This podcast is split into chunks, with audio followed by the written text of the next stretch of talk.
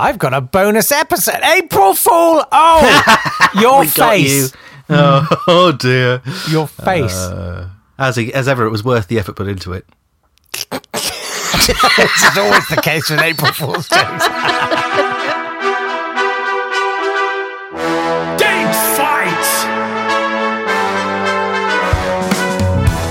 Hello there. Welcome to Date Fight. This is the proper uh, podcast for today, uh, where we take things that happened on this day in history and we pitch them against each other. Yes, indeed, we are. He's Jake Yapp, I'm Nat Tapley, and together we have taken the numbers on the opposite sides of a cul de sac to compare the evens and the odds to see which has the most properly isolated people in.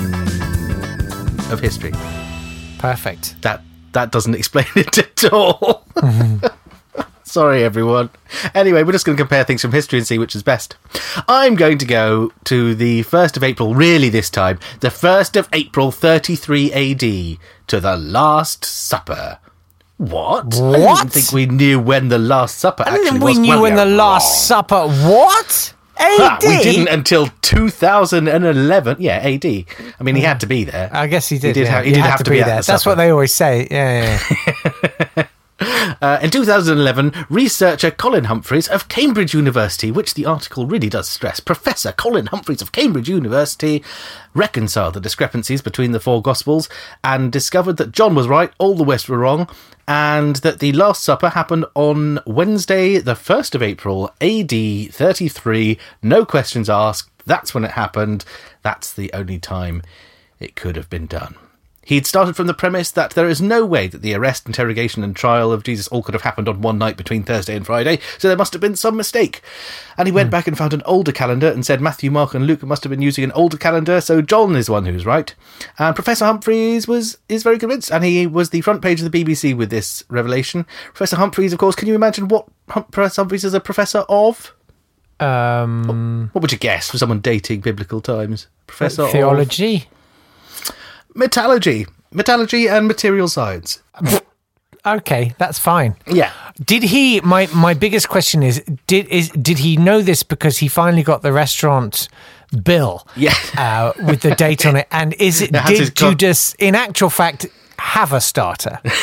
I mean, it does have Jesus' long card number on it, unobscured, which is very useful. Oh wow, those are the days. Yes, it was a crook crook machine, obviously, back then, rather than a. rather than contactless. Um, again, this is uh, based on the lovely fallacy. We love to assume that people in the past couldn't have done that. Like the whole thing that, oh, people, Incas couldn't possibly have made those buildings. It must have been aliens, because. Which, I mean, it feels quite close to racism and believing that primitive people couldn't possibly do things that we would find difficult, like do three things in one evening. yeah. Uh, but anyway, that's the upshot of that. Uh, that Professor Colin Humphreys, he's Professor of Metallurgy and Material Science, has worked out what millennia of theologians and historians couldn't. And Wednesday, the 1st of April, so it was the same day back then than it was today, 1833, was the date of the Last Supper. Unless it absolutely wasn't. Nice. I've got uh, two dates. I've got April the 1st, 1891. Mm-hmm. And then again in 1948. So, 1891, what happens? What? The Wrigley Company, the William Wrigley Jr. Company, is founded Ooh. to make chewing gum on in Goose Island in Chicago. Mm-hmm. Why should we care? Well, let me scoot forward some years that I can't be bothered to do the maths for to Yep. the Cold War. It's 1948, and Germany's just brought in the Deutsche Mark, Yeah. and uh, the communist forces are very, very unhappy about that. The Soviet Union blockades Berlin as as a response. They're very unhappy about it. So the Allies go, all right, fine, don't even care. We will airdrop everything they need, Yeah. and they did. Uh, so it was called Operation Vittles, and uh, the United States, the French, the British, the Canadians, the Australians, the New Zealanders, and the South Africans flew 200,000 sorties in a year providing them with all the supplies they needed. In fact, they they often doubled the amount of supplies they actually needed. It was almost like people bulk buying toilet paper, Yeah. but it worked. And uh, in the end, after uh, nearly nearly a year, uh, the USSR lifted the blockade Um, and the Americans and the British were like, well, we're still going to airdrop stuff anyway because you're probably faking it. um, but then it finally did. But how does this come round to Wrigley's spearmint gum? Well, let me tell you. Yeah. There was a side operation called Little Vittles. There was a guy called Gail Halvorsen. Gail Halvorsen. Uh, and he was doing airlifts uh, to Berlin. And he uh, arrived in Tempelhof one day. And he, there was a crowd of children there, uh, and they were watching the planes landing and stuff. And he said, "Hello," I don't know where it's from, and was your guten Tag, and they were sort of asking him questions and stuff. And he all he had on him that he could give them was two sticks of Wrigley's Doublemint gum. And he watched these children as they very, very carefully divided up the pieces of this gum, these two sticks of gum, as well as they possibly could. And they even passed around the wrapper for the other children to smell. That's taunting. That's not really sharing at that Um, That's point. mean, isn't it? You can sniff it. well, no, I mean, it was for them. It was it was really exciting, and he was so impressed uh, and touched by their their gratitude and the fact that they didn't fight over it. They shared it so nicely. He said, uh, "The next time I come, I don't know where he's from. He's probably from like Croydon. uh, next time I come, I'll bring you some more." And he never went again. And a kid said, "Well, how how are we going to know it's you? How will we know it's you flying over?" And he said, "I'll wiggle my wings." So he wiggled his wings, and he dropped some chocolate bars attached to a parachute he'd made out of a handkerchief to the children the next time he went over. And then there were more children, of course, as you might expect. He made more drop, and it became this really big thing. And uh, he ended up with these. Uh, Nicknames. Uh, people. He got letters from the kids thanking him. Um, some people called him Uncle Wiggly Wings.